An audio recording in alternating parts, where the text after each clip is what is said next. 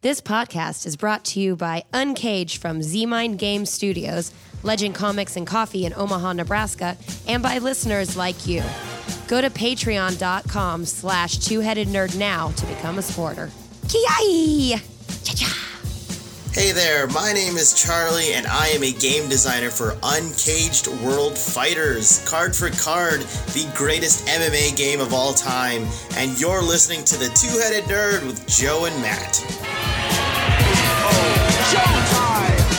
Broadcasting from the Ziggurat at Omaha, deep below the metro area, it is our pleasure to welcome you to episode 459. Later on in the show, I will say 479. I was wrong. Of the Two Headed Nerd comic book podcast, my name is Matt Bob. You could have just edited that and made yourself look like a Nah, genius. nah, nah, nah, fuck it. And I'm Joe Patrick. Each week, Matt and I, well, most weeks, Matt and I discuss Wednesday's new comics, comic book movies, TV, news, and juicy rumors from the giant underground stepped pyramid where we were cursed to share a body. So very many years ago. So many years ago. In this senses shattering episode, Joe and I popped straight into the THN Sanctum Sanctorum, where we're going to rap about our must read comic picks for next week. Then it's on to Nerd News live on the Facebooks, where you can watch by going to our Facebook page. It's awesome.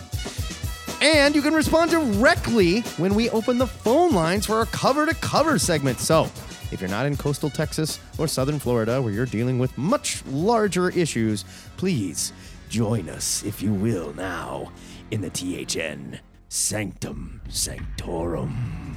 Whoa. Sure. Sanctum Sanctorum. Sanctum, sanctum, sanctum. There we go. That's spooky. This week in the THN Sanctum Sanctorum, we're joined by the Weather Wizard to discuss whether or not three record setting hurricanes. See what I did there? Weather, weather. Huh? Yeah, I get Huh? it. And the massive earthquake off the coast of Mexico are part of a man made supervillain plot or the work of a vengeful, angry god who's grown weary of mankind. I think it's 50 50. Hmm. Matt, before we get into tracking models and seismograph readouts, why don't we talk about our must read comic picks for next week? Next week, I'm excited for Realm number one from Image, written by our buddy, Jeremy Hahn, friend of the show. Yeah. with art by Seth Peck. It's 32 pages for $3.99. Here's your solicit.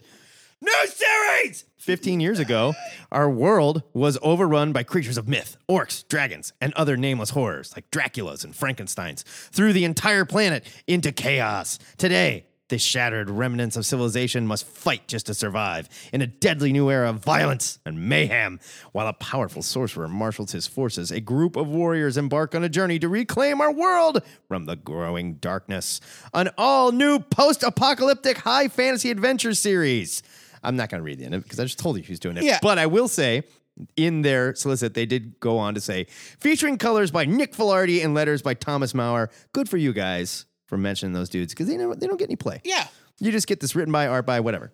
I think Jeremy Hahn is actually drawing this. I think there might be some confusion in the Oh, solicit because Uh, like I follow him and he's been posting It yes. art Ri- regularly from the comic that from his own art desk. Yes, they So, screwed it up a little bit. It is written by Seth Peck with art. By, co-written probably by Seth Yeah. Peck and Jeremy Hahn with art by Jeremy Hahn. yes. So uh, yeah, this looks good. I like I said, I've been watching him like p- put this issue together.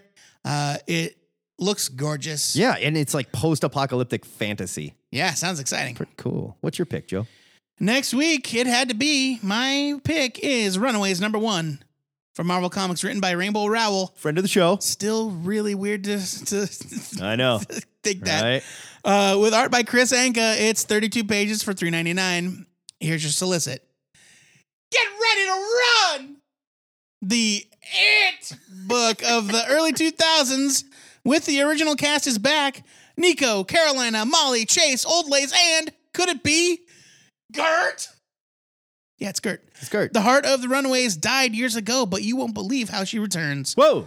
superstar author Rainbow Rowell. It's true. She's a superstar. She writes young adult novels, Eleanor and Park, Carry On, very, very popular. Okay. Makes her Marvel Comics writing debut with fan favorite artist Chris Anka. You may know him from such works as Captain Marvel, Heard of him. All New X Men. He's pretty good. Very talented person. In the series that will shock you and break your heart. Break my heart. I know, in Twain. Whoa. Are they gonna like get me hooked and then cancel it? What? Yeah, boy, I don't know. Uh, I am excited. I want to love the Runaways again. It's been a long time since I've cared. They have they tried to keep the Runaways going. Yeah. After Brian Vaughn Way left, too long. and I just it's like I, I don't care. Like Yeah. Joss Whedon wrote it for a while. still Terry didn't Moore care. wrote it. I was Yep. like I don't care. I just don't care. But I'm excited about this. It looks great. I just want to see how they pull it off. Honestly, I really want to see how they how they're going to pull this off. Yeah, like Rainbow Rainbow came right out and said, "Yes, Gert's coming back from the dead." Yeah. And like how we get there is the story. So, Awesome. I'm into it. The THN trade of the week goes to Nick Cave, Mercy on Me, the graphic novel from Self Made Hero, written and illustrated by Reinhard Kleist. Wow. 280 He is pages. Yerman. oh, yeah. For twenty two ninety nine. Wow. That's a steal. That is a steal. Here's your solicit musician, novelist, poet, actor. Nick Cave, B, 1957, is a Renaissance man. His wide ranging artistic output, always uncompromising, hypnotic, and intense, is defined by an extraordinary gift for storytelling. It's true. In Nick Cave, Mercy on Me, Reinhard Kleist employs a cast of characters drawn from Cave's music and writing to tell the story of a formidable artist and influencer. Kleist paints an expressive and enthralling portrait of Cave's childhood in Australia, his early years fronting the birthday party, the sublime highs of success with the bad seeds, and the crippling lows of his battle with heroin. Yikes. Kleist's graphic biography, like Cage's songs, is by turns electrifying, sentimental, morbid, and comic. Not Cage's songs. Nick Cage is not a musician. Oh, I'm sorry, Cave's songs, but always engrossing. I would say all those things count what can be said about Nick Cage. Yeah, I totally agree. Yeah, but this is Nick Cave, Yes, I like Nick Cage. a man I refer to as the head vampire. Yeah, he's a If we killed Nick Cave, all the other vampires would die. He's a dour individual. I love Nick Cave. Oh my god, he's such a weirdo. This is going to be weird as hell, and I cannot wait to read. and I it. love comic book biographies. I do too. yeah, It's, in fact, shamefully, the only way I like to read a biography. kind of. That's I kind of have true. never read a, a proper biography. I admit it. So there they are, our picks for next week. But we want to know what you nerds are excited for. Hit us up on any of our social media platforms and tell us what you think we should be reading and reviewing. And hey, I know we goofed around a little bit, but there's nothing to joke about down south. No, no. Be safe. We're raising all money of you out for there. 'em. Yeah. I know. I'm just saying, you guys, we're pulling for you. Absolutely. Take care down there. Run far, far away from the hurricane, Yes, as please. fast and as far as you can go.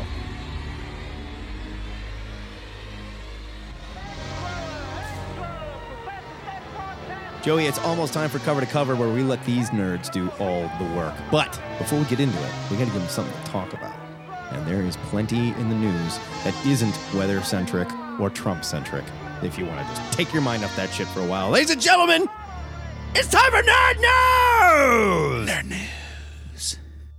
WWE E superstar John Cena, maybe you've heard of him, and Gallivant's Joshua Sassy, you probably haven't heard of him, Yeah. are the front or runners. Gallivant for that matter. That was the musical. It like, was the like m- fantasy. the Monty Python kind of looking Yeah. musical. It was probably not as good as Monty Python. I bet Casey watched it. I didn't. Uh, people seem to like it. I don't know. Casey, Uh, hold on, checking in with Casey. Casey, was Gallivant any good? Casey didn't watch it, so She's the gatekeeper of all if if Casey didn't watch it, it was bullshit. yeah, it sucked. I guess. Anyway, those two clowns are the front runners John Cena's a lot of things. He's not a clown. Yeah, you're right. They are the frontrunners to play Captain Marvel in New Line Cinema's Shazam. New Line Cinema's. yeah, All right. I'm, Yep. I'm too confused to deal with that. yeah, buddy. I'm too confused to deal with that that news. According to something called the hashtag show, uh, a purported casting notice for Billy Batson also infers that the hero will be called Captain Marvel in the movie, not Shazam. Yeah. That's kind of a big deal. well, I mean, I get it, but They we'll made such see a if it- huge deal about changing it five years well, ago. we'll see if they can pull it off because Yeah. we've got another Captain Marvel movie coming from Marvel Yes, we are. Yeah. Indeed. And that might be why and multiple Joker movies. that might be that might be why they're calling him Captain Marvel. yeah, they're trying to get out ahead of it. Yeah. Here's the casting notice. Quote, male, 12 to 15 years old, a teenager who becomes Captain Marvel, the world's mightiest mortal. Granted access to incredible powers by the wizard Shazam, he speaks the wizard's name and is struck by a lightning bolt that gives him the powers of the gods. That is exactly what Shazam is. Well, yeah, The hashtag show goes on to say that a third unnamed actor was in contention for the role, but, quote, has seemingly fallen out of favor. This uh, report from this very hard hitting journalism uh, is hashtag really show. lacking a lot of details. Like, Yeah. who's the third party I then? don't know, but they don't like him anymore. I'll tell you what. Uh, that sa- dick. I don't like- sassy. I don't. He might not. It might not I'm be gonna say pronounced. sass. I'm gonna say sass. But you know what? Let's I call like him calling sassy. him sassy. Let's call him sassy. uh, is best known for playing, as we said, the titular star of the ABC musical comedy Gallivant, and recently appeared on the CW's No Tomorrow, which I did not watch. I don't even know what that is. Uh, Cena came to fame as a wrestler for the WWE, obviously, but like Black Adam actor Dwayne The Rock Johnson, who is co producing Shazam, Cena has starred and co starred in multiple films. He's really good. yeah, I like him. He was Yeah. he was the Marine. He's a well, okay. That was not really good. yeah, he was just getting started. Uh, he was great in Trainwreck, though. He was really. He good. was good in Trainwreck. Yeah. Very funny. Yeah. Uh, Cena is currently scheduled to uh, co-star in the the Bumblebee spin-off movie. Thank God. Uh, Yeah. Wow. We needed that. Let's just unpack this. Yeah. Let's just unpack this. for a So second. uh, real quick, uh, in the past, Mark Miller like openly campaigned to get Cena to play uh, Superior, which is his Perfect. Captain Marvel ripoff yeah, homage uh, from his own creator-owned comic. be perfect. But uh, look, I was in the tank for The Rock to play Shazam.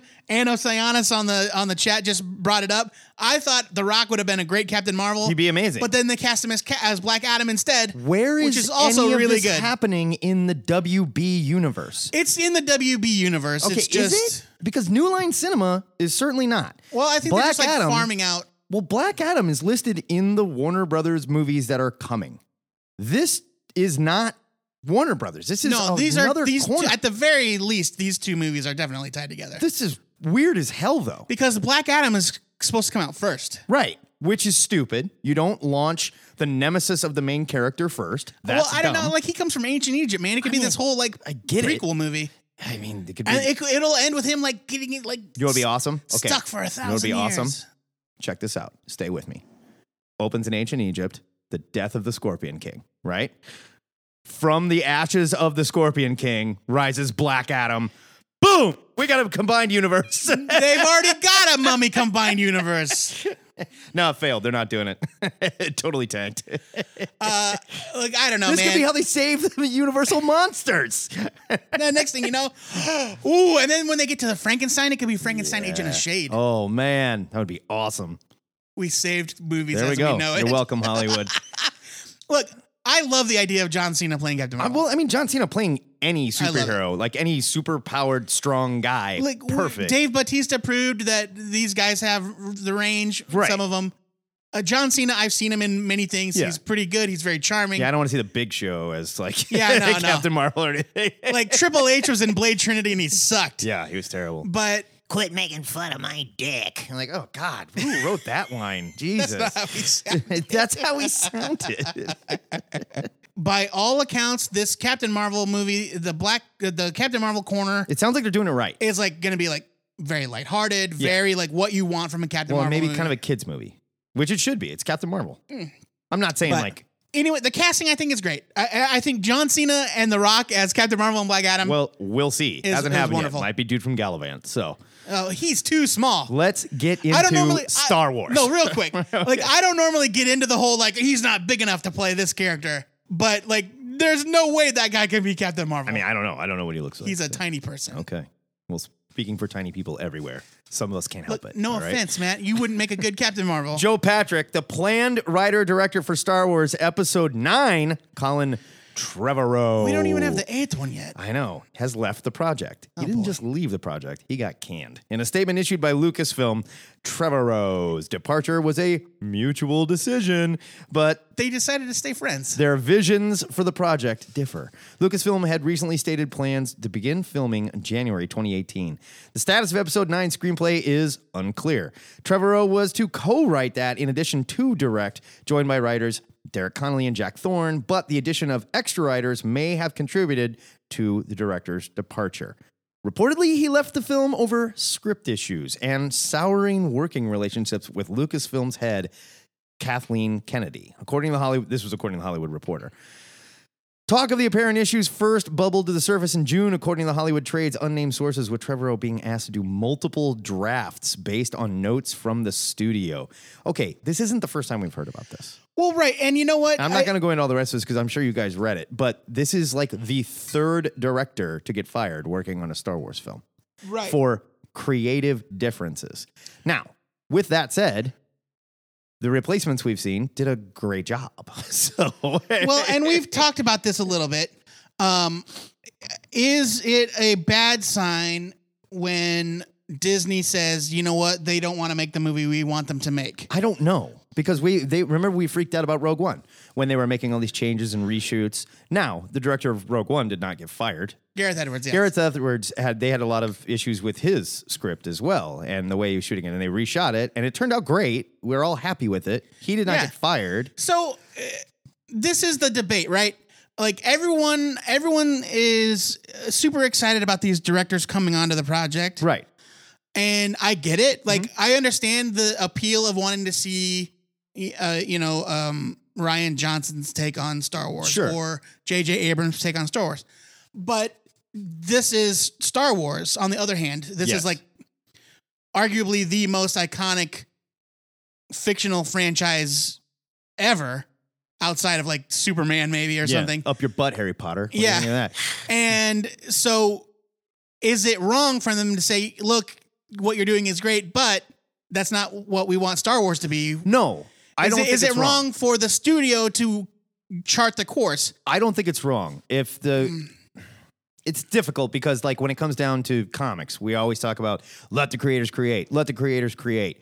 And arguably they're working on, you know, things that are have just as much mythology, if not more. Sure. But here for some reason I think it's totally fine for the studio to step in and say, "No, this is not what we're looking for. It would. It We would, want to do this." It would be different if they were churning out movies that were just like boring garbage. right. And so far, they haven't been. And I would also argue there are rules to Star Wars movies. There's hardcore formulaic rules, and the formula still works. And there's no reason to shake that formula up. So I don't know. I mean, it doesn't sound like he's leaving on bad terms. Maybe he is super pissed, but he did leave. Yeah, I mean, it, it is. It does kind of give you pause when you think, oh, this Right. is the third batch of people. Yeah. because you had um uh uh Josh Trank, the guy from Chronicle, was Right. gonna make one of the standalone movies. Thank God, I don't want to see that. Well, and he's like famously nuts too. I think he's really hard to work with. Um, and then no offense if you're watching, Josh, but you know. Phil Lord and Chris Miller from the Lego Movie. That's when people started to go, "Hey, hold on," Yeah. because everyone agrees that those guys are great. Right. And I still think Ron Howard is a strange choice, and I need to see what they do, what Ron Howard does with the film. I, that's what I need to see before I can decide, like, well, this is absolutely going to be okay. I'm still not worried, but it is, it gives me pause. I'll say that. Right. It gives Uh, me pause. I, it- this is this is one case uh, where I will say, you know what, I have to kind of give the company the benefit of the doubt Sure. because they are the curators of this legacy. It's Right. not these are things that are going to outlast all of us. right. And Arguably more important than all of us. I mean, I would argue the Star Wars re- universe more important than our own. In fact, if we could just It's replace certainly- our own with it. look, it's certainly touched more lives than we have. yes, it's true. Uh, but yeah. I'm sorry. I'm speaking like the royal we collectively. Oh, you mean The humanity? world. Oh, Yes. yeah. Like, gonna load these Star Wars movies on a thumb drive and fire it into space. yeah. you know, it's it's important. It is important stuff. All right.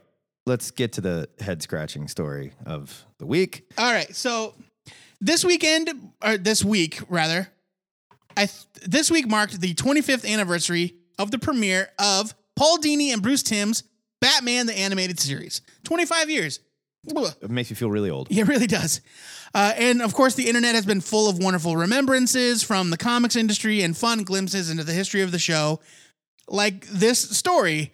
Uh, Mark Hamill is, of course, well known for his portrayal as the Joker in the show and in the movies that followed. But now, actor Tim Curry from Legend and It, and uh, Sure. he was on Monk a bunch. You know Tim Curry, Clue Love Tim Curry. has confirmed longtime rumors that he was the original choice to play the Joker, and he actually recorded episode, uh, recorded lines before he got sick and was let go. In an interview with Screen Geek, Curry said, quote, I did play the Joker for a while, but I had bronchitis and they fired me and hired Mark Hamill. That's that's life. Hey, there you he go, couldn't, baby. He literally couldn't do it. Sorry. Uh, of course, Curry did go on to do several voices in the DC animated universe. He played G- Glorious Godfrey on Young Justice, which was great. I didn't know that. yeah. Uh, that was Tim Curry. Yep. Okay. But can you imagine how different how different our lives, our nerdy lives literally would be if Tim Curry had been the Joker? Okay, here's the thing. Not that different. We'd be I sitting think so. We would be sitting here saying, whenever I hear the Joker talk, it's Tim Curry's voice. You know, like instead of, oh, Mark Hamill's voice is my Joker. That's the only difference. They're both wildly talented. Mark Hamill put his spin on it. Tim Curry's Joker would have been awesome. like, it, it's just, there is an alternate reality where you and I are gushing about this and laughing at a story about Luke Skywalker getting fired because he had bronchitis, you know? and that's it. There's, I don't think there's any difference here. so much of the the nerd culture and conversation over the last 25 years has been built around like Mark Hamill being this figure. Like Sure. yes, he's Luke Skywalker, but for I would say like it might be like a 60/40 split of people that are like that know him better as the Joker than, than know him as Luke Skywalker. No way. Especially younger. especially younger people. I'm going to say a 99 1. no. yes, everybody knows who No, Luke no, Skywalker no. is. Yes. Uh, but it's just I can't imagine. Tim Curry's Joker would have been terrifying. That would have been awesome. Would terrifying. have been totally awesome. Mark Hamill's was scary too, but Tim Curry's would have been amazing. Folks, that's the big news for this week. If you want to discuss these stories or anything else we missed, you can call us shortly. Not quite yet. Joe Patrick, before we move on to the second half of the show, I have got amazing news. J- just tell him because I can't even believe it. Some jackass decided to sponsor this Oh, show. that fool. He just happens to be our good friend, Charlie Tron 3000. He has got a mixed martial arts themed card game called Uncaged. It's available at uncaged cards.com. It is similar to a Street Fighter or a Mortal Kombat type video game, but you use cards instead of buttons. Yeah, it's- to beat the hell out of your opponent. it's super awesome. It starts off with an international set of fighters and different martial arts to choose from. You pick your fighter, You can go with a kickboxer throwing crazy feet. You can also throw your opponent to the ground and choke him out because you guys are perverts and you're into that kind of and thing. then you pick your attack cards and your defense cards and you go at it, man. You have little exchanges with each other. And instead of mashing buttons with those jackasses that just wiggle the joystick and smash stuff and kill you, you actually have to think about this, you know? Strategy is the key, like every card game. it's got deep mechanics, but it's easily accessible to the casual fan, and it's got all kinds of easy to learn yet difficult to master strategies for ages 12 and up. Look, That don't talk to means- me about strategy. That means I- even dummies like us could play this. Don't talk to me about strategy. I just want to get into like counterpunching and kicking fools. card mashing. Yeah, I'm just like, bam, blue eyes white dragon, bam. Uncaged, the new game from Z Mind Games, available at uncaged-cards.com. It's time for the cover to cover segment where you nerds seize the controls of this podcast. It's as easy as calling 402-819-4894 every Saturday from 11 a.m. to 12:30 Central Standard Time. But before we get into it, Joey, can you please reset the question of the week that we are discussing today? I can. This week's question comes from forum user Lee Jr. 73. That's how you have to read it. Lee Junior. Yeah. Lee asks, what video game, comic, toy, etc. did a friend or relative have that you desperately wanted? So what toy did somebody else have that you coveted? So much so that you had to you just had to be friends with them just so that you could play with it even if you hated them. Ugh. I had a couple of those kids. Yeah. They're both dead now. Uh, Lee's examples. Lee probably gives the greatest example, the G.I. Joe aircraft carrier, the USS flag. All right. So there's your news and your question, Matt. Open the phone lines! Thank you for calling THN cover to cover caller. Who dis? Hi, it's Heather. Hi, Heather. How are Heather. you doing? I'm good. All I called a couple weeks ago, Yes. and then like two a week or two later, you said you only had one female listener. yes. Sadly, that's probably not exactly We true. didn't hear back from you, so we just thought you left. you know. I didn't leave. she I'm still dumped here. us. Damn it. well, you'll be you'll be happy to know that we have at least th- three or four at this point. so Heather, reset the story for us. Um, my What was question that is, noise? can I get a? That's my baby. She's in the background Oh, okay. screaming. She's having a good time. God. She's having a good time. It's a high pitched squeal. um, I need a nickname. Nickname. Second call. This is your second call. You need a nickname. Well, she's a mom. She's got a screaming baby that squeaks like a weirdo. I mean, we got. I think we got to go with something like that. Well, first of all, while we kick that around, let's reset what happened when you called. You asked for some suggestions. Yes, Did you read any of Um, the things we gave you? I've started Saga Okay. And do you love it? and I love it. I'll call. Uh, It's great. It's made for you. You're a mom. It's made for you. Yes, All right. I'm I'm feeling it. I'm enjoying it. So thank you for that suggestion. Not a problem. Uh, Um, you also, yeah. I believe, at the time we spoke, you found "Why the Last Man" Volume One on Yes. your husband's bookshelf. yes, I did. Did you get I around to found reading it. that one? I didn't even I didn't have time to start reading it, Okay. but I decided Saga would be a good place to start. Yeah.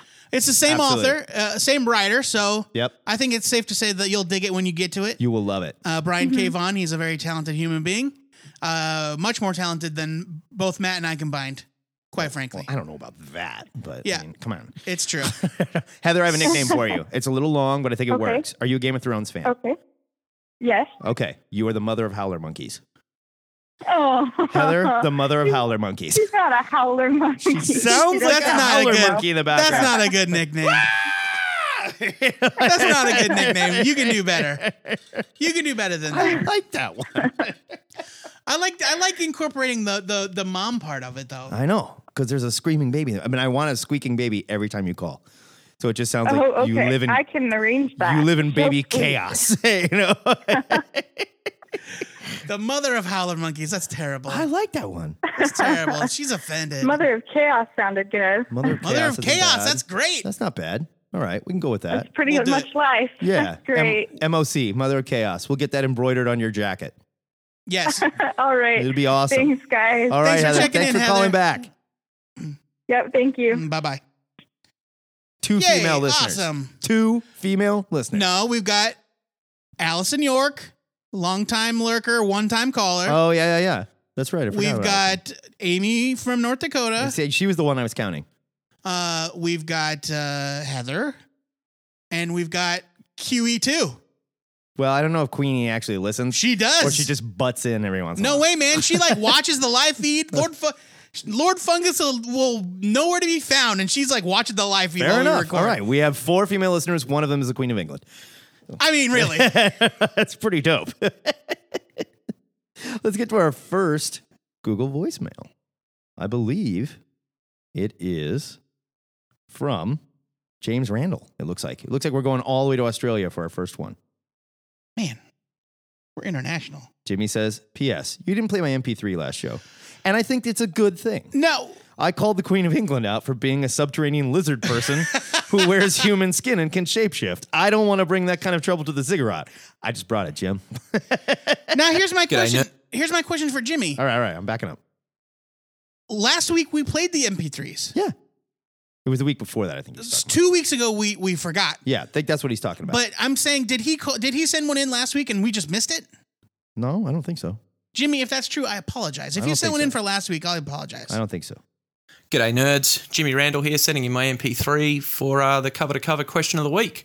Now, to answer this one, I'm going to invite you to all step into the Wayback Machine, and we're going all the way back to the far flung year of 1994. A lot happened to little Jimmy in 1994. Um, saw the X Men cartoon for the first time. It was also on that very day that I discovered pubic hair growing on my body. I don't think it was a coincidence. Uh, bought my first packet of Fleer Ultra X Men trading cards. I don't know why we clapped. And also started Everyone else is school clapping- in a new clapping. school up in Darwin, top end, you know, Kakadu, real hardcore Crocodile Dundee country. Top now, end cockatoo. with me, I had the full run of Venom Lethal Protector. Took that to school to show off to, you know, make new friends. Promptly got stolen. book was terrible. Shit. Uh, but what can you do? So anyway, um, ended up Stolen? making a friend called Jeremy, who just so happened funnily enough, to have the entire run of Venom Lethal Protector. Now, Stole it from I you. wanted that so bad. I mean, it was stolen from me. My friend had it. I wanted it. But, you know, hey, Jimmy, it's mine, not yours. Get fucked. You can't have it. Oh, okay, then. So, fast forward a couple of years, the family that I'm with, we're, you know, we're leaving, leaving Darwin and we're on a plane. And uh, my school buddies had given me a package with the instructions do not open until you're on the plane. So, you know, that's pretty cool. I opened it up. There's a lot of farewell letters. And then, wouldn't you know it, Venom Lethal Protector. Complete run with a little Son note saying, of a I'm sorry, Jimmy, I gun." stole this from you. So, um, you'd like to think that that was the start of a beautiful friendship, and you know, I forgave him. We kept in touch over all the years, but fuck that guy. Yeah, He fuck stole that from guy. me. So that's my answer: Venom, Lethal Protector, and fuck you, Jeremy, you fucking thief. Bye. They're hard down there in Australia, man. Oh man. You steal from a kid? Man, I thought this story's gonna go someplace dark. Like I brained him. and I then, would like- really love to title the episode "Fuck You, Jeremy," but I can't. You I could do can't do that. F you, Jeremy. yeah, maybe. Yeah, yeah. We'll try that. Uh, oh, I remember exactly where I was Okay. when I first laid eyes on Venom Lethal Protector number one. okay.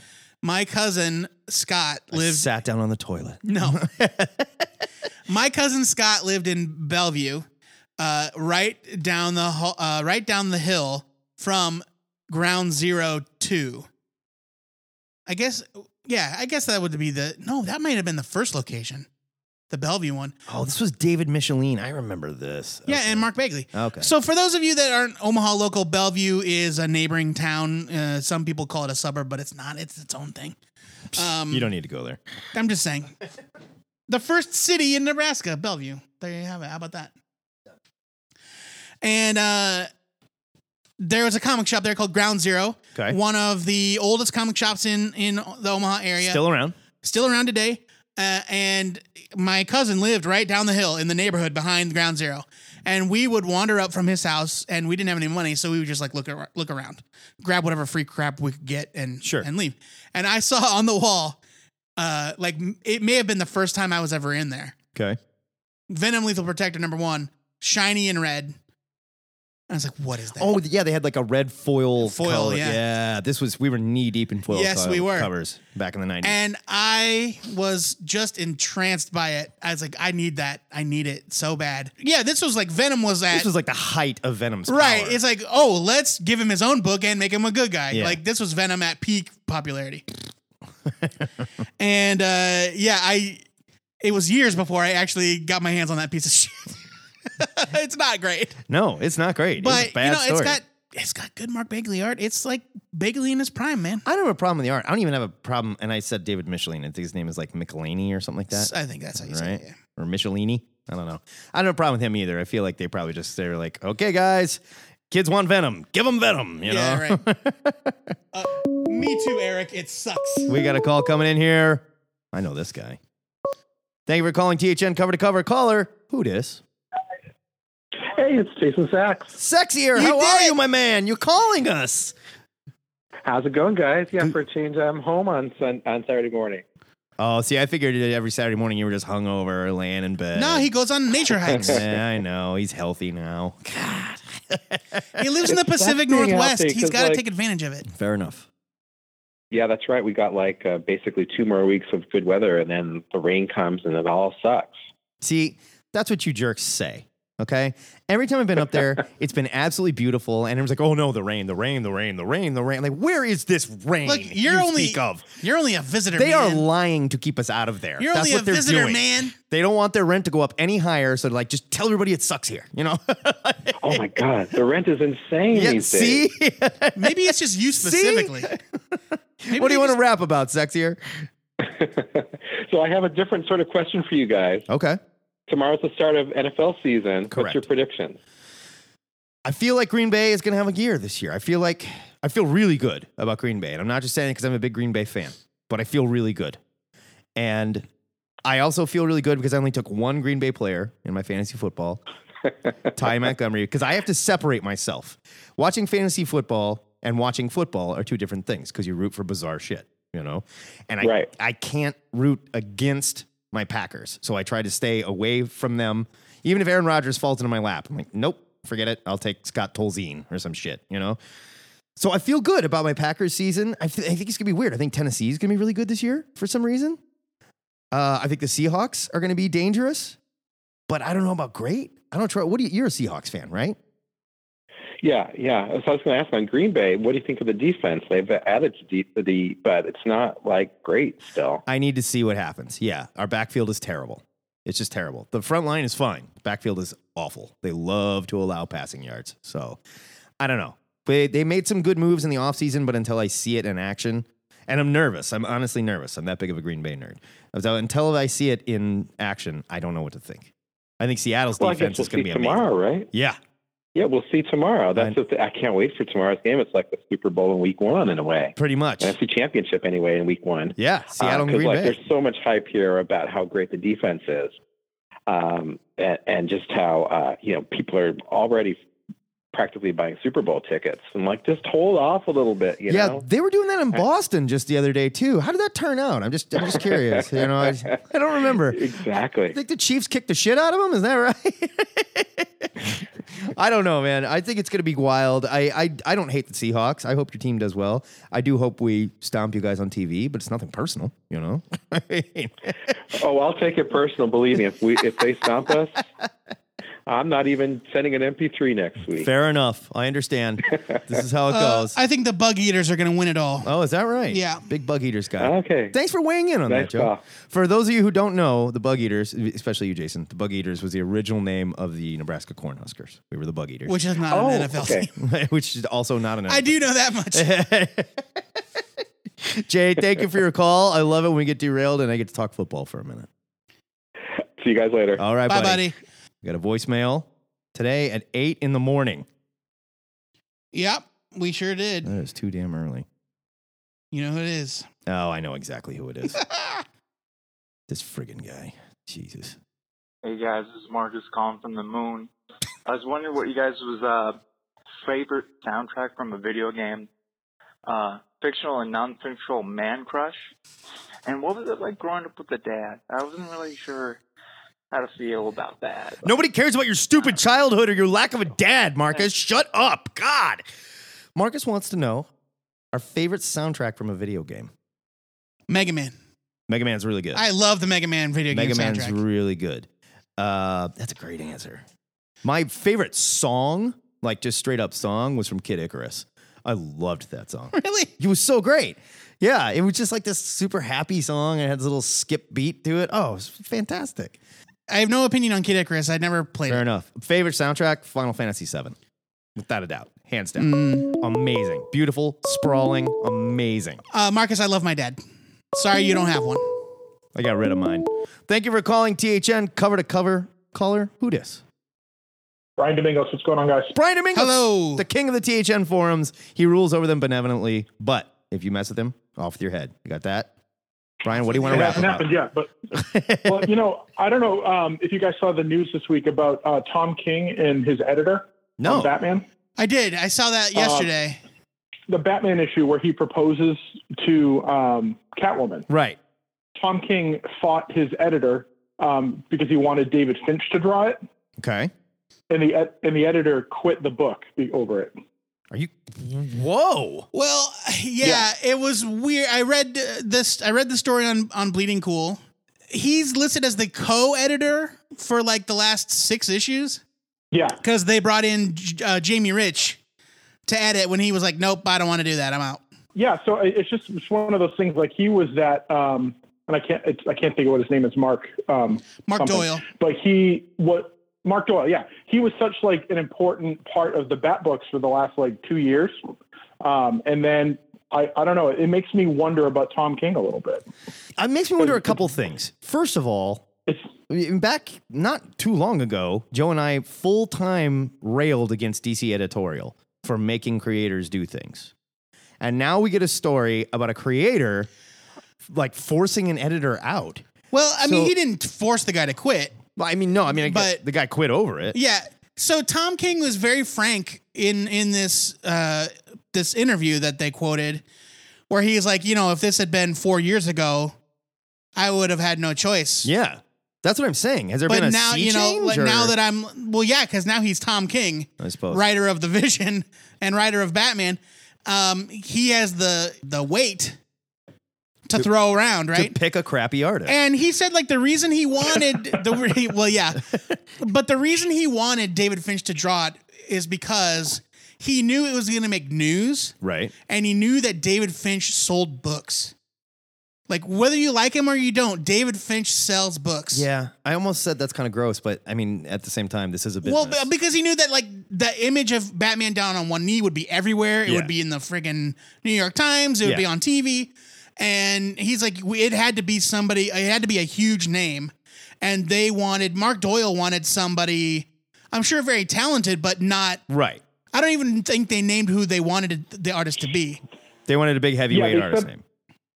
They said it was someone who hadn't drawn the book before, or it was like new. But I'm wondering if it was like Joel Jones or you know someone because they've got all these new artists coming in and they're they, they're kind of doing different things. And Right. I mean, I don't think they I don't think they put a scrub on it. You know, but, right. Right, Um, right. I find it hard to believe that it would just be some this is random Batman. It's like not like somebody that- that's Yeah. somebody fresh out of the new talent Right. program or whatever.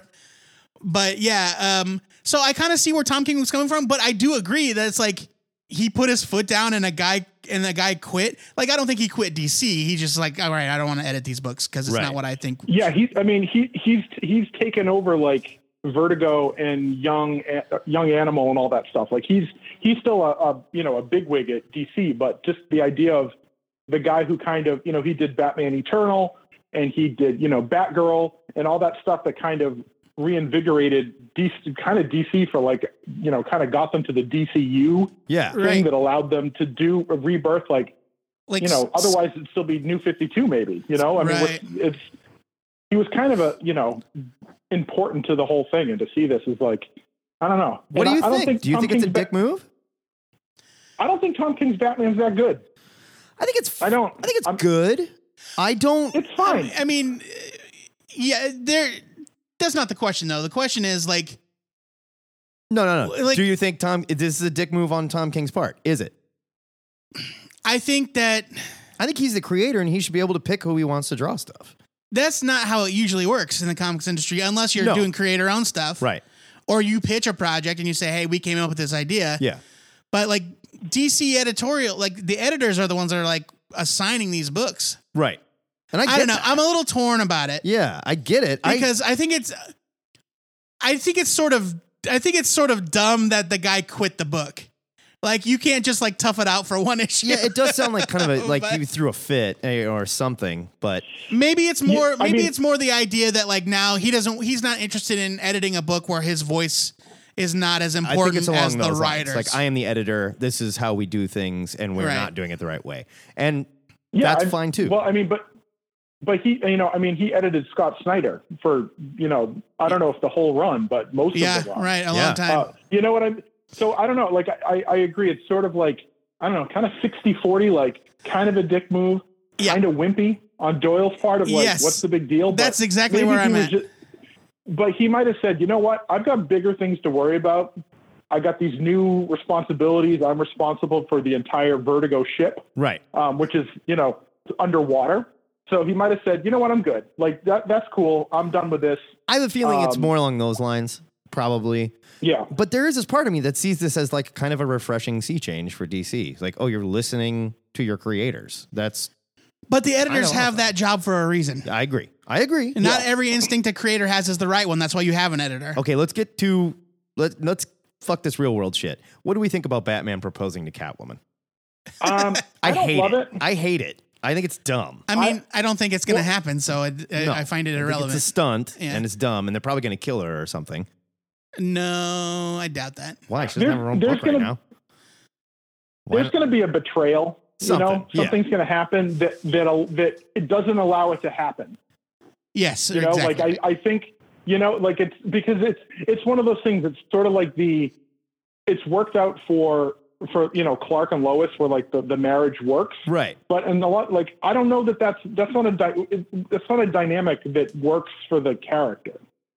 And I, and I feel that- like a lot That's of what I'm saying. I think it's fundamentally falls outside of Batman. I think it's. character. I think. It, I think. Um, you know, the idea that Batman and Catwoman are meant to be together uh, comes from a different Batman.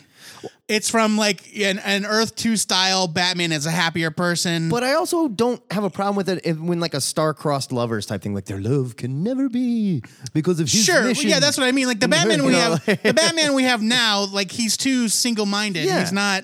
And she's a criminal. Well, I don't think that I- I matters mean- to him as much.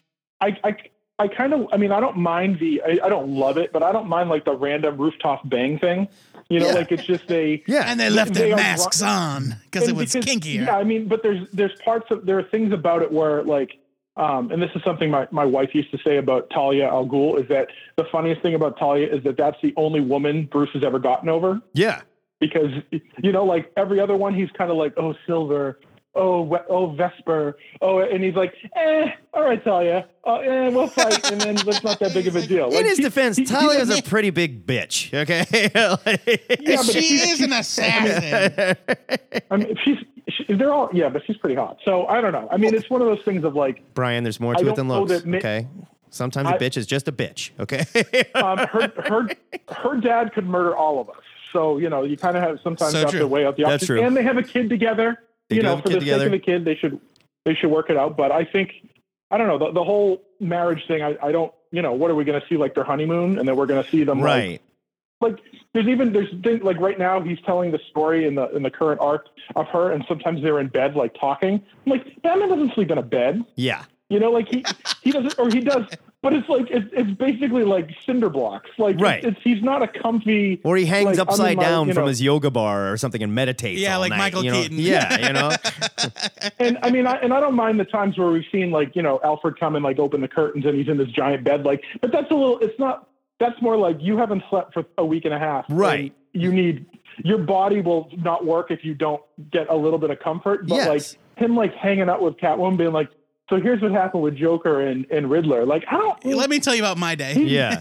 right. yeah. By the yeah, and it's like, oh, by the way, I also lead two teams, and I'm on three. Yeah. And uh, it's like it's that thing of like he doesn't have he literally doesn't have time to like for pillow talk. No, abs- know, like, I it's absolutely agree. And Yeah, it so it's- humanizes Batman too much. You know what I mean? Like, I get it. Superman does that. I expect to see Superman laying in bed and, and talking with Lois. I and Superman's just as busy. You know, whatever. But Superman Mm-hmm. is a much more human character. Batman is a psychopath. He is a full-on psychopath, not in a murderous way, but in a driven by his mission and does not allow human emotions to He's mess with them. definitely got issues. Yeah.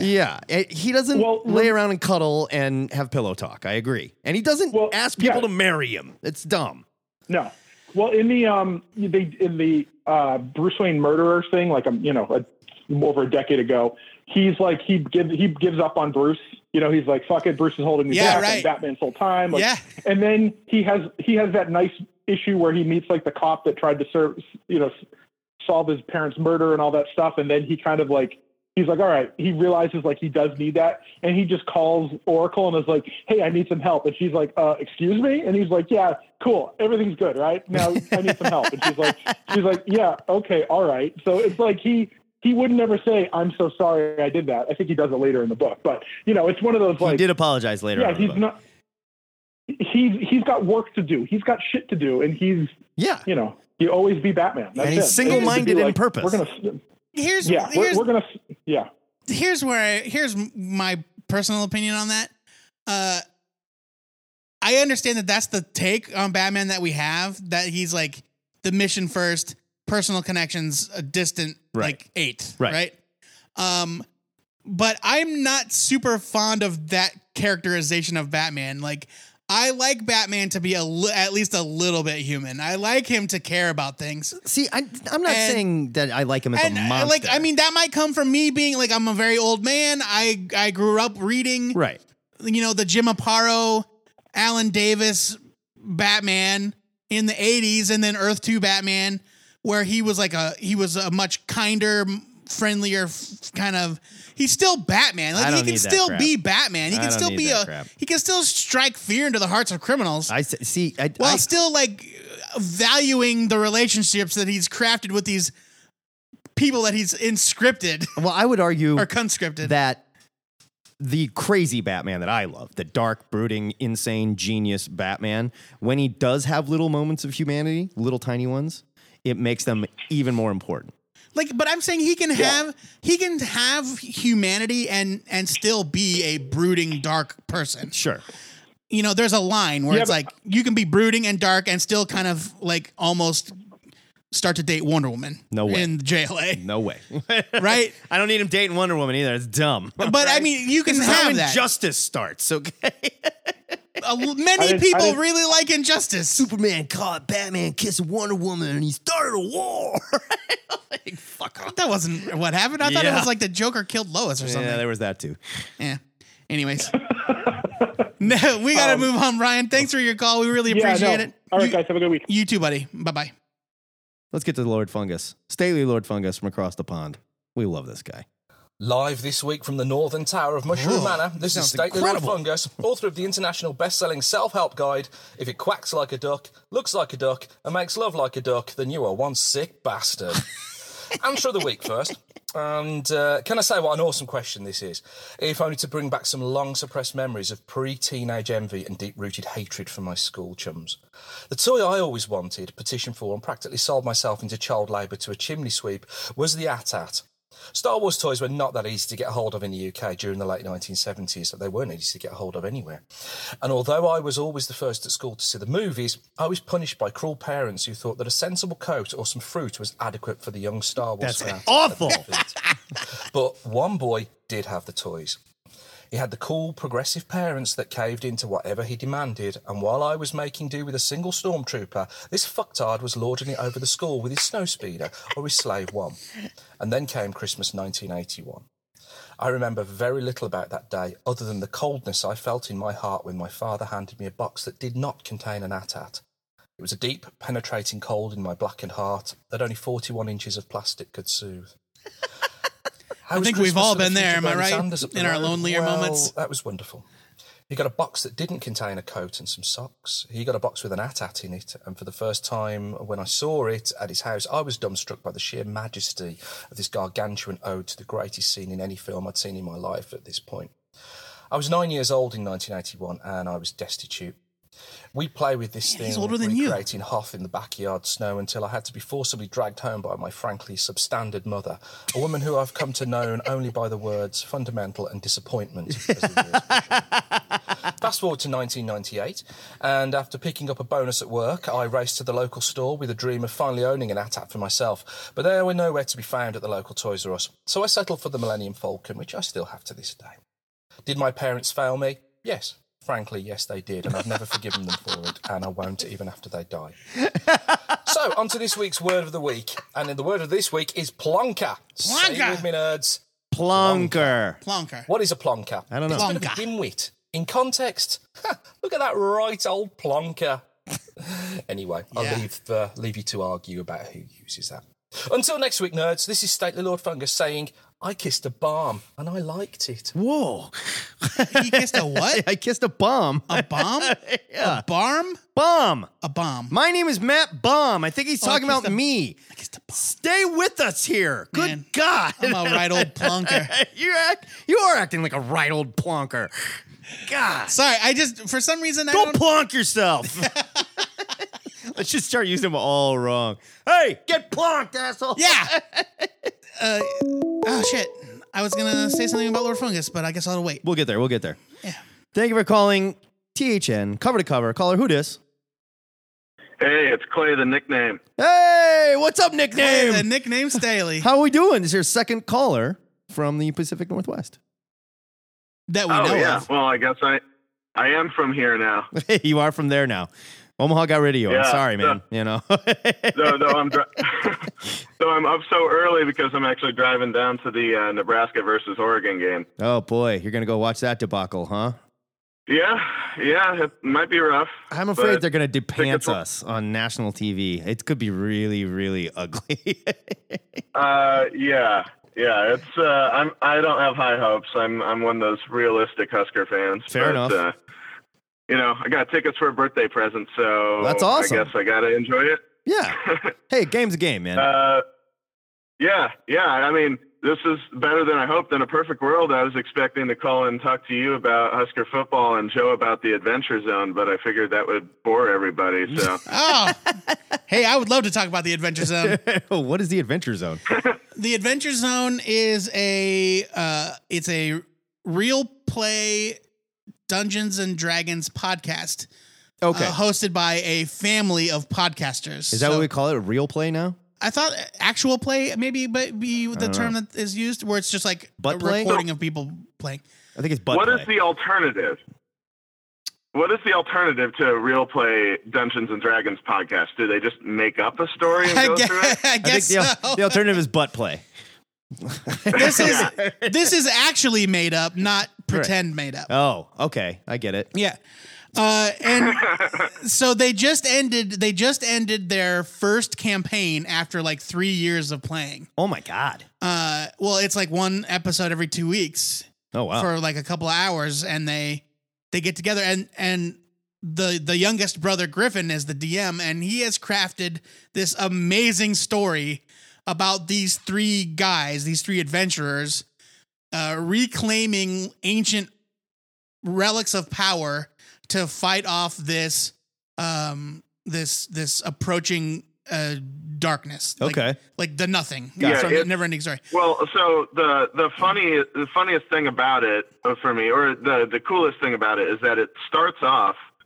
Literally, it started off as them taking a break from their other podcast and just dicking around. right And uh, so at first, it is just like a regular D and D, just like three funny guys, you know, making jokes and Right. playing D and D, and then it just slowly, slowly over the like years morphs into this very, very profound and emotionally moving story. Oh my god! That is It's uh, wonderful. That yeah, it's really hard to even explain how it happens, but it becomes like every uh, there's like multiple revelations throughout it that make you zoom out and like there's a new meta narrative over the whole thing and just makes it the the one of the most rewarding story experiences I think I've ever experienced. Uh, Jesus it's Christ, really, really? Yeah, fantastic. no joke like Yeah. the adventure zone other than other than my own podcast the adventure zone is 100% my favorite podcast My our podcast is not my favorite podcast. i mean i have to say that it's like my baby it's like yep you're my favorite my baby, but I'm not it doesn't saying you even have make to my say top it. five. Like honestly, There's no rules. It's my ugly baby, and it doesn't make my top five. Okay. uh, for those of you that missed it, the, the name of the podcast is the adventure zone i'm going to check this out that's and it's on the maximum it's, fun it's network amazing, but it's a it's a commitment though. You, you really got to start at the beginning. Um, yeah and it's it it's a long takes a long time. What three years of it, right? Yeah, 69 episodes. Oh, Uh, Jesus. uh, their 69th episode.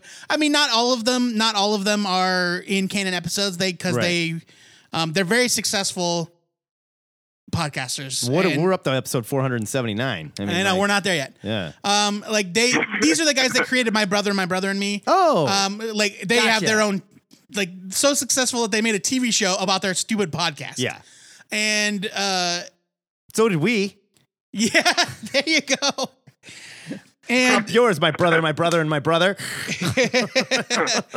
and uh, yeah, so they have like l- literally like tens of thousands of listeners, if not more than that. Okay, every I can't, single I can't say episode. so do we to that. So I, I'm so, I, I got so so deep into it that we named our cat after one of the characters. Oh, which one? Uh, my girlfriend and I, uh, Taco. Nice. uh, yeah. So uh, So- one of the, the the main characters are uh, Magnus, who is a human fighter. Okay. Uh, and there's uh, Merle Highchurch, who is a dwarf cleric. Merle. Merle.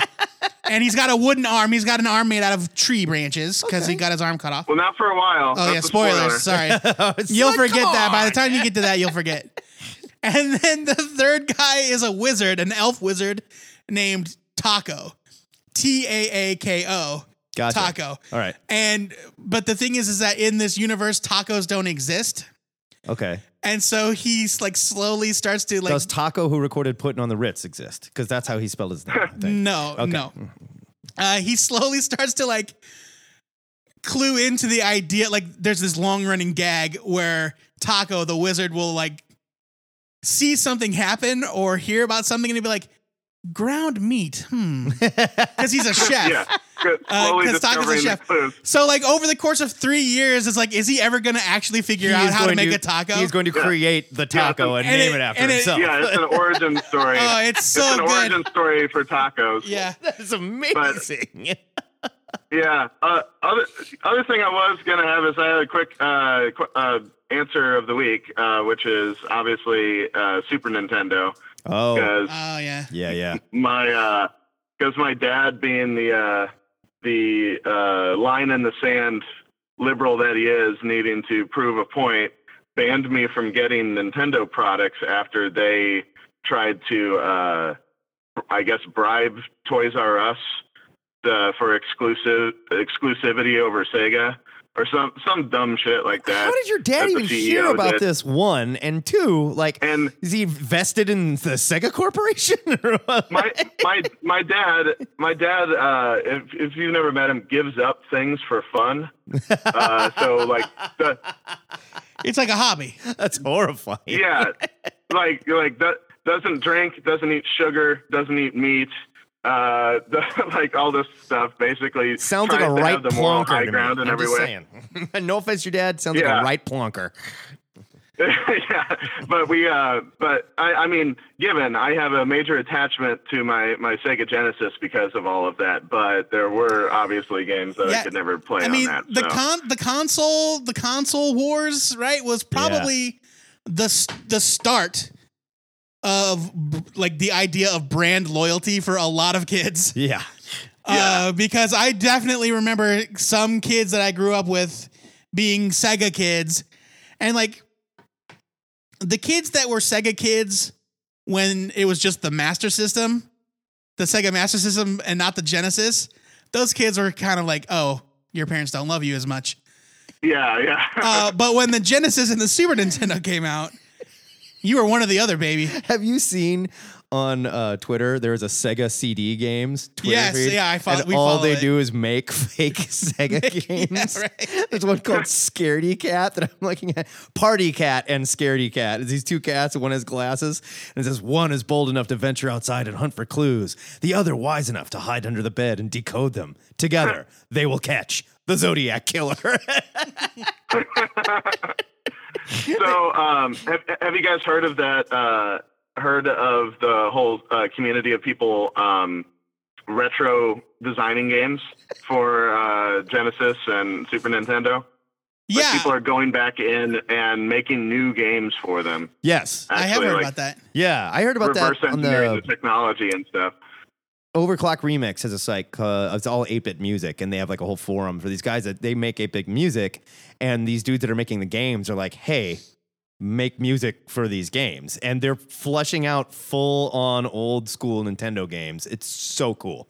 It is so friggin' yeah, cool. I, yeah. It, I mean, it really shows you. It's like y- there there is a certain element to gaming that we miss these days, and you know, playing very elaborate, complex RPGs and whatnot. That, Yeah. uh, and I think you see that explored on Steam all the time too. Now, is there's so many just straight up and down platformers. Yeah, coming like out. old school side scrollers. I started playing Super Yeah. Phantom Cat 2.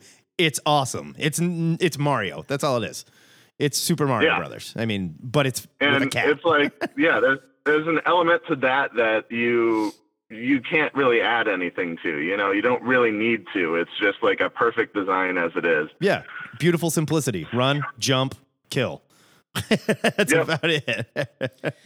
Yeah, something to be said for for kind of losing that in in in a lot of modern games. Clay, good luck at the game. We'll see what happens. I'll leave you with one more Sega CD game. My favorite that I've seen so far. It's called Hot Mom Quad Bike Fuck Patrol Miami. it's these two women. okay i'm gonna look those up It's these two women on Yeah, four wheelers launching out of an explosion. They're giving each other these fists in the air. wow i, I gotta see it All right, buddy. Uh, Go Huskers. great chatting with you guys you too yeah, ch- check out the adventure zone go huskers yes see you guys All right, brother.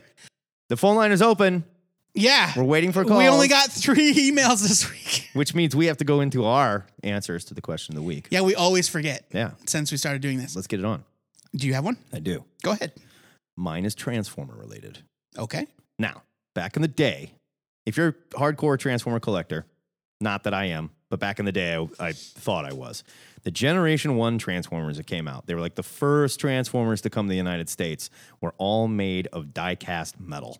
And they were amazing. They were so much better than the cheap plastic pieces of shit that we got later on. I still loved those cheap plastic pieces of shit, but they broke. There was this kid down the street. I'm not going to give last names because I hated this little fucker. His initials are Tommy Baines, okay? fucking hated this kid.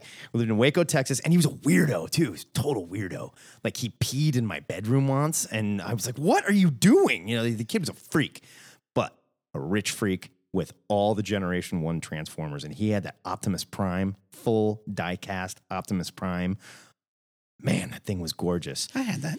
Not you didn't have the diecast one. I bet you had the plastic one. Matt, I'm 40 years old. I had the diecast one. What I'm are you not saying talking they were about? for- I'm saying they were hard to find. No, they weren't. Yeah, they were. No, the Generation 1 Optimus Prime, the first ever Optimus Prime was made out of die-cast metal. Yes, that's what I'm talking about. You did not have it. Yes, Oh. I did. No, you didn't. I still have it. Screw you. I don't believe it. You don't still have. You know what that thing goes for on eBay? Well, I mean, it's in pieces, but I still have it. Man, I was so Missing parts. Friggin' jealous. I had a plastic one. I had the plastic Optimus Prime.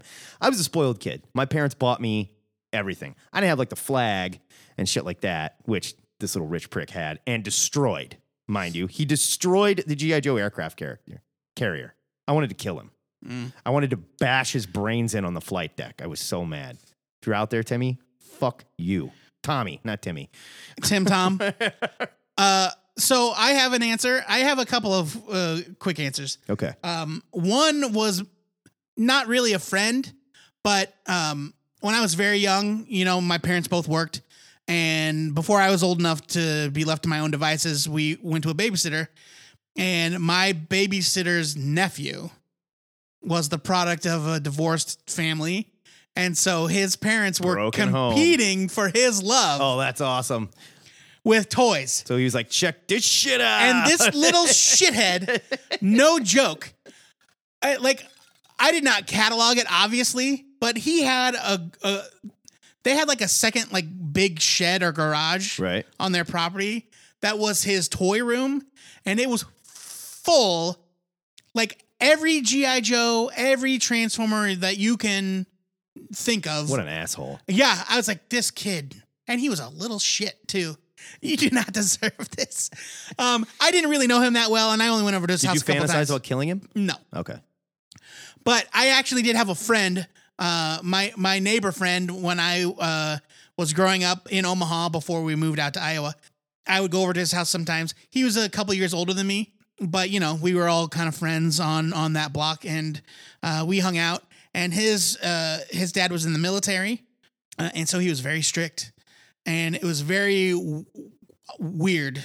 Did- Like it was a weird vibe going over to his house, just because like his dad, it was the complete opposite of my house. Just my going dad, to a creepy place? no, no, no. Okay. Um, my like my dad is like a, a very laid back, fun loving guy. This guy was like buttoned up. Like I don't think I ever saw him out of uniform because he was always just like on his way to the One of base or those. whatever. Yeah. Um, just home from the base or on his way to the base, so he was Right. always like done up. Kind of guy that goes next door and cries and kisses Kevin Spacey. yeah, I get it. Uh, we spent most of our time playing outside. Okay. Uh, because he had a cool like backyard with like this weird little um not a maze but like a a path made of bushes in the backyard so it was almost like i- his backyard had a built-in fort what the because you hell? could like go in it was kind of a neat thing anyways we did a lot of uh, stuff outside but on the rare occasions that we played inside i got to see his transformers collection and he didn't have a ton of stuff but what he did have was the full set of all of the Predacons. Uh, which, if you recall, the Predacons They were so cool. were animal based Yeah, yeah, yeah. Decepticons. Yes. So they were all like jungle animals, like lions, Yeah, yeah. rhinos. They were supposed to fight the Dinobots. right. Yeah. And they were combiners. Yeah. Like like the Constructicons. And so they combined into this giant Oh. and he had all of them. And I was like, all I wanted to do is go into your room and play with those stupid Predacons. But no, I have to be in this backyard making homemade bow and arrows. I did not resent him. Like, he was really my friend. Um, but yeah, I was Preda super. King. That was the Preda big guy. King, yeah. But I was super jealous. I was a de- devastator, man. That first one that came out, the Constructicons, Devastator. I loved I loved how the narrative in the Transformers canon no matter how many more much more impressive Transformers Yeah, came out yeah. afterwards, Devastator was always the most powerful Decepticon. Oh yeah, you couldn't you couldn't mess with them. It's like, yo, Devastator, oh shit. It's until the Devastator. Dinobots showed up, and the Dinobots like they like unleashed the Dinobots on Devastator. Yeah. It's great, man. Oh man. Yeah. The combiners. I loved the combining They were Transformers. so fucking and I never had all of the like I had like three Constructicons and two of this one. And but I like, like- I never had enough to build the guy.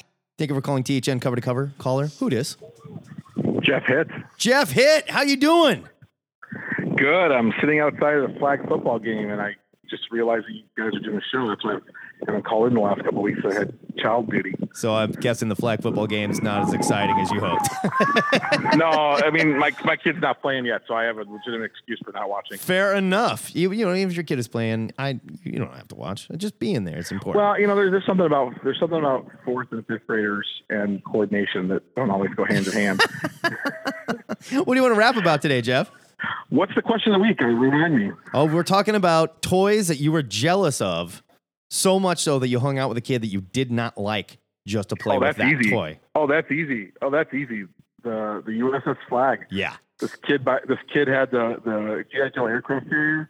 First of all, this kid had like every toy, um, from GI Joe All these- and from Kenner. These little pricks And all have so the it- same thing in common. They all had everything, you know? Seriously, and they, uh, they none, none of them appreciated it. But this guy's dad had built in the basement. He had like gotten a, like a folding card table, and he had basically screwed the thing down onto the table so Oh. it didn't move. And then like he had glued all the different things on, so like you couldn't break, you know, you could break it, but it was really hard to do it. And we would just have these epic battles. But this guy was a little, he was a little prick, and his dad didn't like me because he knew I was only there to play with his kid's toys. Plus, like you know, you know, pl- pl- plus like he like totally, uh, you know, he totally wanted to play with them too. So I'd come over with like my three or four spindly GI Joes, with the broken thumbs, and the crotch knocked off, and stuff like that. And, Yeah. You know, I'd- knocked I'd- off. I know exactly what he means. That piece breaks. Yeah. and I'd, I'd and I'd unscrew him and like give like you know like you know Snake Eyes legs on like beach head or some crap or something like that. You know, and so, you know like my- my- Jesus, my- you my- were a my- monster. You're a vivisectionist. Oh, dude. Oh, dude. We did some horrible things with GI Joes in our later years. And once I saw Predator, it was like game over, man. Like you know, tie in the sticks, light them on fire, you know, the whole thing. um, but anyway, yeah, I played with that. But but the other kid, uh, now, now I think of that question, my, my my best friend though, growing up, had the millenn- had the Millennium Falcon, like the original Millennium Falcon toy. yeah. But he didn't have one. He had two of them because his dad's brother worked for Kenner. And so he had one that he would play with inside. It was his inside version. And then he had one that was the outside version that we had tied onto a string so we could spin it around over our heads like it was flying. I want to drown this kid in a toilet so bad. Oh my God. Seriously, like like who has two Millennium Falcons, man? Like Oh what my the hell? Like God. Like yeah. So those yeah. So I absolutely had a kid that I only played with because he was a stupid toy. And yeah, I would. I mean, I probably still play with that kid to play with that toy. That freaking aircraft carrier was amazing. that thing was amazing. And they were all owned by some prick that we all hated. God. Wasn't it like six feet long too? Like it was like it was. It was enormous, six right? feet It was, long, like- yes. It was huge. Yeah. Yeah, I I remember that being the selling point. It's six feet long. Yeah, go to hell. Um, but I do remember, like, as long as we're talking about cool toys, I do remember the Christmas that I came down and, and quote unquote Santa Claus had set up the GI Joe original GI Joe base in my living room. Oh, nice. And then had gotten all of our GI Joes that we already owned and all the new ones we got for Christmas, and had all the Cobra guys attacking and the GI Joes defending. And it was also the same year that we got our first Transformers, and so we had the trans the Transformers were coming too to help out, and uh, that was the best Christmas ever. Like I swear to God, like to this day, I don't think I've been excited as excited for a present as I was when I I you know, would have snuck on snuck in the living room at four in the morning to see what Santa brought. I would have killed myself. I would have been like, life is not going to be better than this moment. Well, I mean, like I'm just I- I gonna mean- take it in, and then I'm gonna shoot Like, I- myself. but you're- but Thank but you, you're mom not, and You're not, dad. that, you're not that you're not that bitter yet at eight, and you don't know better. You just No, think it's just gonna true. Get better every year. After that point. yeah, right. You know, you don't know that you've peaked when you've peaked. I mean, that's the whole point of peaking is you don't know you've peaked. So when you were You nine, you, think you're gonna came keep down going. from Christmas, and you were like, well, "What the fuck is this? Where, where's Yeah, where's well, the well, miracle? well, where's the?" The, the only the, only- the only uh, the only other the only other holiday I remember I specifically remember the gift is the year that Santa Claus got Oh, my uh, my brother the stealth bomber, and I got that thing a was so cool. I think I got. I, I don't even remember. I think I probably got like socks or something. Like it was just. This, it was like I got. It was like, like Charlie Brown. I got a rock. You know, that kind of thing. Like, It was you a know, everything I jet got with was a not as jet cool on as top Drake of it. was. a jet with a little jet. You can escape. yeah, and then I think I think my other brother got the Rolling Thunder that year too. It was like, what the hell? dude? Shut Like, up. it- I wanted it the- goes- Rolling Thunder was amazing. I, had wanted that the shit. Rolling Thunder so I had bad. Ah. that shit. It was kick ass. the, the, the, the, my brother's my brother that got it literally broke the rockets off like in the first hour. Oh, like it didn't like like you couldn't get up. He like broke the pegs. I was like, you ruined the whole thing. yeah, This Ah. I would whole have. toy is ruined. I would have beat the hell out of him. Like, Yeah, well, it's his toy. I couldn't beat the hell out of him. Like, yeah. you know, like I, I, I always like I always I was the big oldest, so brother I or always little "Oh, got brother? the Big, first. big or little brother? Oh, I was I'm, I'm the oldest of three. So Okay, like my so brother. yes, you could beat the hell out of him. I beat the hell out of my little brothers when they fucked with Well, my yeah, but- toys and broke shit. But it I was beat his the toy. Hell out of them. It wasn't Jeff's toy, it was his toy. It Like, wasn't my I toy. sent Like, Scott this- to the hospital once to get stitches because he fucked up one of my. Uh, it was the uh, what was it? Oh, uh, it was a He-Man vehicle. It was the one. It was like a battle trike thing, and the Oh, front launched yeah. off. The you know? attack track. Yes, Yeah, I wasn't. He fucked I, up my I wasn't attack allowed track. to have- my, my parents wouldn't let me have He-Man because Jesus was the most powerful man in the universe, so we weren't allowed to have He-Man. That is the dumbest reason I've ever heard. Yeah, oh my no, no, god! we weren't allowed to watch. We weren't allowed to watch He-Man or Tom and Jerry because they, you know, they were mean to each other. But Oh, I could God. watch all the. I could watch all the Voltron and GI Joe and Transformers I want, but just not Tom and Jerry because apparently, if a cat tries to eat a mouse, that's worse than like if a robot tries to destroy all of civilization. I- Or these people are like literally shooting guns at each other. You're like, "Uh, let's examine the Yeah. morality of Tom and Jerry real quick. I mean, we we know that GI Joe and Transformers has a solid moral base, you know. exactly. Well, it's a ruthless cor- terrorist organization, you know, designed to control the world. So, I mean, they need to be stopped. And look, those guys all have flags on their outfits, so Yeah. you know, it's got to be okay. Yeah, I mean, it's just a it's a it's a battle between good and evil. It's Yeah. nothing much more to it. Yeah, pretty much. Exactly. Exactly. Yeah. Until until you start involving snake people, and then it's off the rails. Yeah, Yeah, right. Yeah, then there's some sort of ancient Yeah. snake race. yeah, that was a whole thing. But you know, what can you do? It was the '80s. exactly. All right, It was Jeff. all big toy commercials anyway. Hey, you have you have a great great weekend, guys. You too, Jeff. All right, go team Yeah, bye, flag guys. football or whatever it is. Yeah, I think they're I think they're the team, the Punishers or something stupid like that. I don't know. Oh, The boy. Crushers. They're the Crushers. The That's what Crushers. it is. Crushers. All right, go Actually, absorbing Crushers men. Isn't a bad name. All right, later, guys. Bye, Jeff. Bye. Harvey Locust just chimed in in the chat, which for some reason is still running, even though the video has stopped, Oh. uh, to say that he just left us a voicemail, but he forgot to say who he was. Oh, okay. Luckily, we know it's Well, Harvey let's check on Locust. that and let's introduce it and let's play it.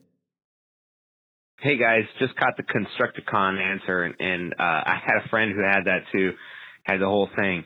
But when I went to his house to play with his Transformers, the ones that I wanted to play with were Megatron and uh, what's the purple gun guy's Shockwave. name? Because they were guns. Shockwave. They were Beats to it. actual size guns that we could play Yeah, and I wasn't guns racing, I was with, just excited. and that's all I did. That's all I cared about was playing guns with guns. Fuck and- yeah. Guns were that's my awesome. answer. Take it easy. Late. This was back in the 80s where a kid could run out of his house with a very convincing looking Walther PPK. Oh, yeah. that transforms into a robot, and the cops wouldn't shoot you. I remember- You know, even black kids could do it back then. It was crazy. you know? My buddies and I used to play, you know, war or guns or whatever we called it, where we would just run around with the with the toy guns and Sure. I don't even think we shot them. We were just like Kill pretending. commies. Uh, I don't know if we were killing commies. Well, I was killing commies. But uh, I remember that these guns, like, not only did some of them look pretty convincing, but some of them were actually made out of metal. Oh yeah, yeah. Like Yeah. there was no no like giant orange tips. No, no, no, no. Or like neon that green. first Megatron was a gun. Make, Megatron, yeah, it turned into a. It, had a- looked like a You gun. could pull the trigger. Yeah, like, right. It was a gun. right. And uh, Shockwave is a laser gun. I mean, yeah, it's a ray gun, so obviously Yeah. fakey, but like a much bigger gun than Yeah. Megatron. And if you pulled his trigger, it made a noise. it did. It makes sounds So and it lit up. I cool. think it made lights too. Shockwave was awesome. I could talk Transformers all friggin' day. Oh, But we can't. No. Thank you for calling THN cover to cover. Caller, who dis? It's Anthony. Anthony. Hey. Look at this. Listen, you're late. Yeah, you're way late. No, I know. I know. I know. I didn't even think I'd make the show. I was just trying to talk to you guys. You weren't Yeah. going to, but we made. An ex- I saw. I was like, I'll bet it's Anthony. From We're Brooklyn. just It's we just 646. happen to still be sitting here. I bet it's him. What's going on, brother? That oh nothing. I was going to ask you guys because I saw the the thing on the forums which you guys were discussing. So Mm-hmm. the uh, casting news for for the Shazam movie. So uh, wait, now what? Wait, wait. New Line Cinema. What, what does New Line Cinema have to do with it? New Line Cinema is putting the movie out. It, it's just, it's still, uh, it's still all tied to Warner Brothers. I suppose it's just weird. I don't know. Okay, that is weird. New Okay, Line Cinema might whatever. even be a division of Warner Brothers. Hey, maybe Freddy Krueger will show up. That'd be neat. Ooh. Oh man, I like as a kid, if I was watching TV and I saw the New Line Cinema's logo pop up in a commercial, I was like, I'm out. I dipped out of that room because I knew what was coming. I knew it was going to be a Freddy Krueger trailer. New Line Cinema is a division of Warner Brothers. Yeah, see? New so Line Cinema is calm a your, division of Warner Brothers. slow your roll. Oh, that's weird. Why are they? That's but weird. still, why not? I don't get it. I Yeah. don't know why. I Weird. don't know why. Regardless, I what do you mean, think? Okay, well, I, okay. So real quick, I have some questions. Okay. Is it going to be like in the comics where they now call Captain Marvel Shazam? No. I hate that they call him Shazam. It's just Y- stupid. It is stupid, and I. But yet on a bigger, more real world setting, how can you have a Captain Marvel movie for Warner Brothers and a Captain Marvel movie for Marvel? The movie will be called Shazam. They're not allowed to call it right. That's Captain what I'm Marvel. saying. The Yeah, but movie they're should be still called Shazam. They're still going to call the main character Captain Marvel, mm-hmm. and we have Captain Marvel. In the same way that they can have Captain Marvel running around in right the comic the books. comics. Right. It's all about the marketing. They're not allowed to market it as Captain Marvel. so weird. Okay. Because oh, yeah. Well, anyway. there's more um, than so, one. Ca- there's more than one character called Sandman. I they know. make it work. I know. All right. Well, so here's here's how I feel about the whole thing. Number one, I feel like uh, Dwayne the Rock Johnson should not be Black Adam. I think he should be Captain Marvel. I don't, Yeah. I don't have a Like- problem with that. You know, like 'cause I feel like he's got the smile. He's a cool dude. Like every kid nowadays wants to grow up to be The Rock. Sure. You know, he's like an idealized notion of what it is to be a man, right? And I mean, there's nothing in his acting resume that leads me to believe that he's got the gravitas to pull off Black Adam. But Okay, whatever. okay, hold on. We're talking about the world's most electrifying performer here, sir. All right. The People's Right, Champion. so he should be Captain Marvel. But okay, fine. If he's going to be Black Adam, then I'm I'm down with John Cena being being Shazam or being Captain Marvel. So they got me doing it now. I know. Uh, he should be Captain Marvel. I'm okay with it because I mean, like, uh, from what I understand, 'cause I don't watch wrestling anymore, but like, you know, there's like half the audience hates him because he's like a goody goody, and half the audience loves him Yes. and like he is like by all reports like a super great human being Yeah, he's the You know. best guy. I mean, in every Right. sense of the word, he really is. and i feel like that lends itself to captain marvel Yes. There's like So, mythology I'm down behind with the that. actor, mythology behind the character. Yeah, totally. right so here's what i do want that i don't know anything about but this is some things that i would want to see i want to see jackie earl haley play dr savannah Ooh, yeah. Absolutely. i want i want peter serafinowicz to voice taki tani Okay. All right. and then In his British there's accent? Another, what's that Oh, yeah, yeah, In yeah. his in his in his real accent, I his want, British I accent. want Talkie Tony British. Yeah, with his real his real accent, his Yeah. real voice, just his natural uh, Peter Serafinowicz voice. That's what I want.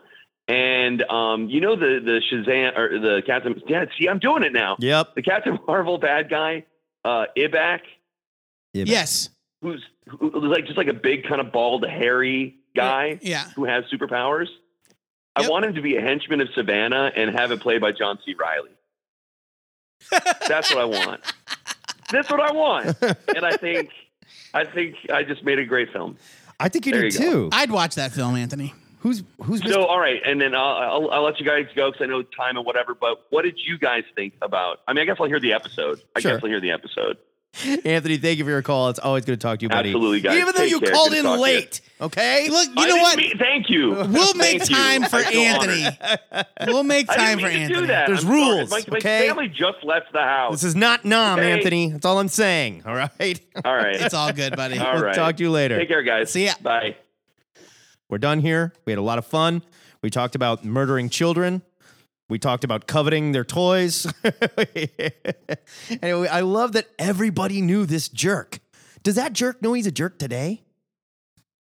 Oh, probably. Like, does Tommy Baines, does he know? Oh, he probably grew up as a jerk. a fucking lunatic asshole, and I peed in Matt's room and he got in trouble for it. Like I was some kind of barnyard animal. Monster. Yeah, you're just Thank you, everybody that called. Thank you, everybody that played along. Before we go, Joe Patrick, I need you to set up the new question of the week for these nerds to mull over for six or seven more days here until we do this little dance again. This question of the week comes from the nitpicker Bobby from Florida. Bobby posted this in the THN Facebook fan group. You should go there. Quote It's the 25th anniversary of the premiere of Batman the Animated Series. To celebrate, I want to be positive about the animated universe DC created. So, what is your favorite episode or moment from the DCAU? Cool. You know who's got an answer to this? Everyone. D. Murray. Oh, yeah. He's going to go nuts. That guy loves the DC animated universe. Yeah, he could probably do his top 110 favorite moments, I'm sure. Yes, I'm sure. and he would if we let him. He absolutely would. This is a rad one. Yeah, yeah, I'm into it. You can call the Ziggurat hotline 402 819 4894 leave a message there. You can also email your MP3 answer to two-headed nerd at gmail.com. Please keep it south of two minutes. We have a lot of air to share. Uh, we will have to cut you off if you don't. If you need more than two minutes, you can head to the THN web forums and share your information there. Or you can call us live, like the many fine people did today. Yeah. THN cover to cover between 11 and 12.30, give or take. Yeah. Depending on if we're behind. It slides. Or if uh, hardly anybody calls. Yeah, there's that. But I mean, I feel like we still we had a good time today. Yeah, we had a really good time. It was fun. Absolutely. Excelsior! Oh.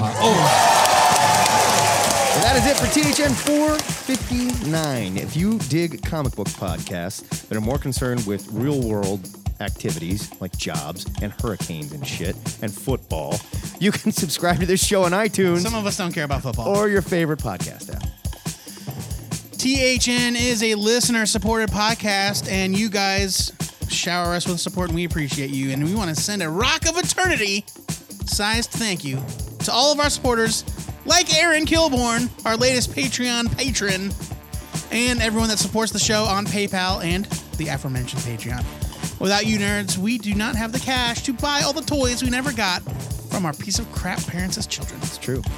Before we go, our weekly shout out goes to John Luttrell and Jason Sachs for going above and beyond with their contributions to our hurricane relief fundraiser for the American Red Cross. Word to you boys. The Gulf area is going to be hurting for a while, and it's not over yet. Hurricane Irma is going to be hitting probably right about the same time you hear this podcast. So, we're extending our fundraiser through the end of September. I didn't run that past you before I wrote it. You cool with that? Yeah, yeah, you did. You texted me about it. If you make a donation to the THN PayPal account before September 30th and mark it hurricane relief, 100% of that money goes directly to the Red Cross. 100%. Swear to God. Swear to Superman. I'm an atheist. Yeah, but if you don't mark it hurricane relief, I'm going to assume it's for me. Yep, we're pocketing that shit. Donate at least 25, 50, 100 bucks or more, and Joe is going to send you an original sketch.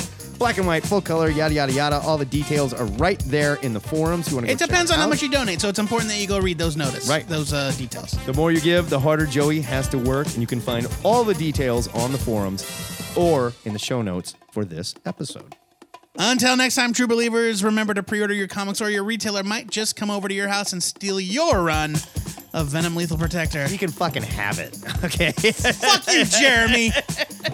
this is the Two-Headed Nerd signing off.